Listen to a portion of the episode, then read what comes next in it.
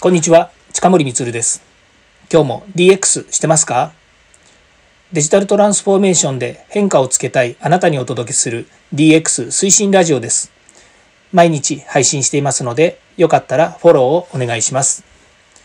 さて、今日はですね、DX 特別編としてヒマラヤというですね、この音声プラットフォームの方で私配信しているわけなんですが、ここのですね、プラットフォームの方から、えお題がありました。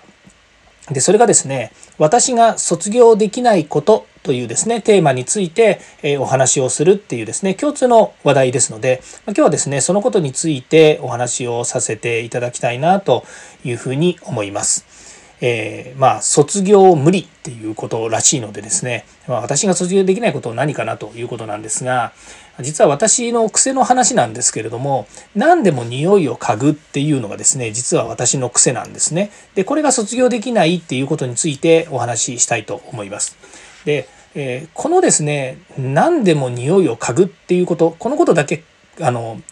えー、聞くとですねうわなんだよそれと。なんか匂いばっかり嗅いでて変なやつとかっていうふうに思うかもしれないんですけれども実はここにですね、まあ、重要なまポイントが隠されてるわけですね。まあ、一つはですね、まあ、物理的に匂いを嗅ぐわけなので そうですね例えばの食事であればですねよくあのこうかっこいい言い方をするとですね、まあ、プロのですね、え職人のようなですね、え料理人の方がですねこう最初にこう、え料理作った後にですねまずこうこうやってお皿の中のですね匂いを嗅ぐわかります？音声で言ってますけれども、お皿にですね、鼻を突っ込んでですね、こう匂い嗅いでですね、そのまず、あの、嗅覚からですね、えー、その美味しさ、料理の美味しさっていうのを感じるというようなですね、そういったことをやるわけですね。でもまあそんなかっこいいお話じゃなくてですね、とにかくまあ、例えば指の匂いを嗅ぐとかですね、まああまり音声では言いにくいんですけども、いろんなところの匂いを嗅いでしまうっていうようなことはあるんですね。で、これ1ですね。それからまあ2番目としてはですね、2番目に言いたいことは何かっていうとですね実はあの匂いを嗅ぐとかそれから何か、え色が見えるとかですね実は私の妻はですねあの色が見えるらしいんですね。で色が見えるっていうのは何かっていうとその人がですね色で見えてるらしいんですよ。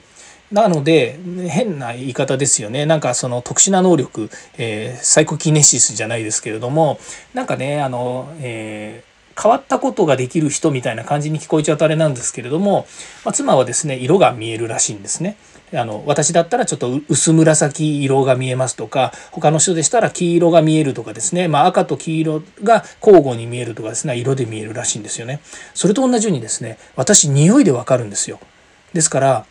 例えばの話ああのテレビとか見ててあこの人こんな匂いがするとかあこの人こんな臭い感じだとかっていうのをついつい口に出して言っちゃうんですけども昔からそうなんですよねあの小さい頃からそうなんですけどあの匂いで何かを判断するっていうことが備わってるんですね。でこれをえっ、ー、とえー、でしょう研究用語って言ったらいいんですかねあのまあ共通認識されている用語で言うと共感覚っていうらしいんですよ。皆さんネットで調べてみてくださいね。共感覚。で、これね、共感覚持ってる人ってのは結構いるらしくて、例えば何々が見えるとか、何々を感じるとか、まあ、第六感とかっていうね、いうような言い方もあるのかもしれないんですけど、これ共感覚っていうらしいんです。私の場合、特に嗅覚ですね。匂いを嗅ぐ。嗅覚に対して、えー、特殊な能力を持ってるらしいんですよ。すごいですよね。これでここまで聞いてくると、あ、実は近森ってすごい人なんだってなんか思い始めてないですか？そんなことないですよね。やっぱり匂いを嗅ぐって変な癖だろうなと思うので、今までの文脈からすると、やっぱり変わったことをする人、えー、匂いを嗅ぐなんて変な癖持ってますねっていうところに落ち着いちゃうのかなというふうに思います。それから実は、この共感覚っていう中の匂いっていうものにですね、これ3個目ですね。次のことで言いたいんですけども、あの、実はですね、成功の道筋とか危機回危機回避能力っていうことにですね、実はすごい役に立ってるんですよ。これね、あの、感覚でしかものを言えないので、何とも言えないんですけどもですね、例えば、あの、よくありますよね、あの、人見て、あ、この人ちょっとあの、危なそうな人だから近寄らない方がいいよねっていうのは、あの、見た目でわかると思うんですけど、私ね、匂いでわかるんですよ。これすごいことなんですけども、あ、この人ちょっとあの、自分には合わない匂いがするので近寄らない方がいいなって思って、あの、人と離れるとか近づかないっていうのも実はあの、あるんですね。だから逆を言うと、あ、自分がこの人と、あの、えー、近寄っていい匂いなんだと思うとですね、本当に、あの、近づけるというか、一緒に何かができるっていう感じなんですよね。で、そういうですね、あの、まあ、共感覚っていう中での、えー、まあ、スペシャルな能力だと思えばですね、そういうのにも役立ってるということなんですね。で、これね、ビジネスにも実は役立ってるんですよ。これ、今度はね、直感の方の話になってくるのかもしれないんですけども、何かその、あの、あ、俺、あの、自分はこれをなんかやろうかなとか、あの、私がこういうものを考えたんだけどどうかなって言っている感覚っていうものが、やっぱり匂いであるんですよね。なので、このビジネスやこのアイディアを実現するかどうかっていうのの、えっ、と、自分に対する直感、えー、感覚っていうのは、実は匂いにも発してるんですよ。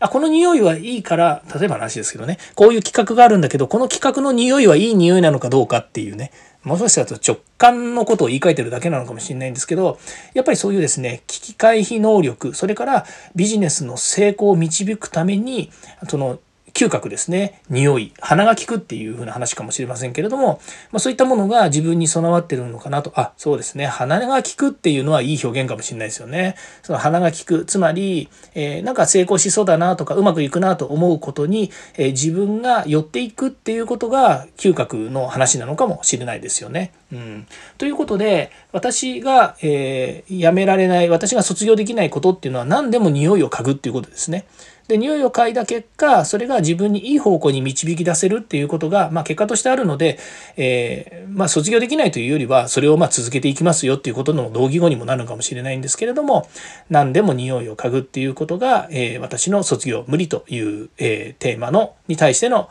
回答でした。ということで今日も聞いていただきましてありがとうございました。まあ、今回特別編ということでですねあの、ヒマラヤというプラットフォームから出されたお題について皆さんに共有させていただきました。なので、えー、普段はですね、えー、DX、デジタルトランスフォーメーション、それから IoT や AI というですね、非常にまあ、硬いですね、しかもあのデジタルっていうですね、分野に特化したお話をいつもしています。えー、まあ、そちらのお話はですね、平日の方でやっていますので、よかったらですね、ぜひいいねやフォロー、コメントをお願いいたします。はい、今日も聞いていただきましてありがとうございました。近森光でした。ではまた。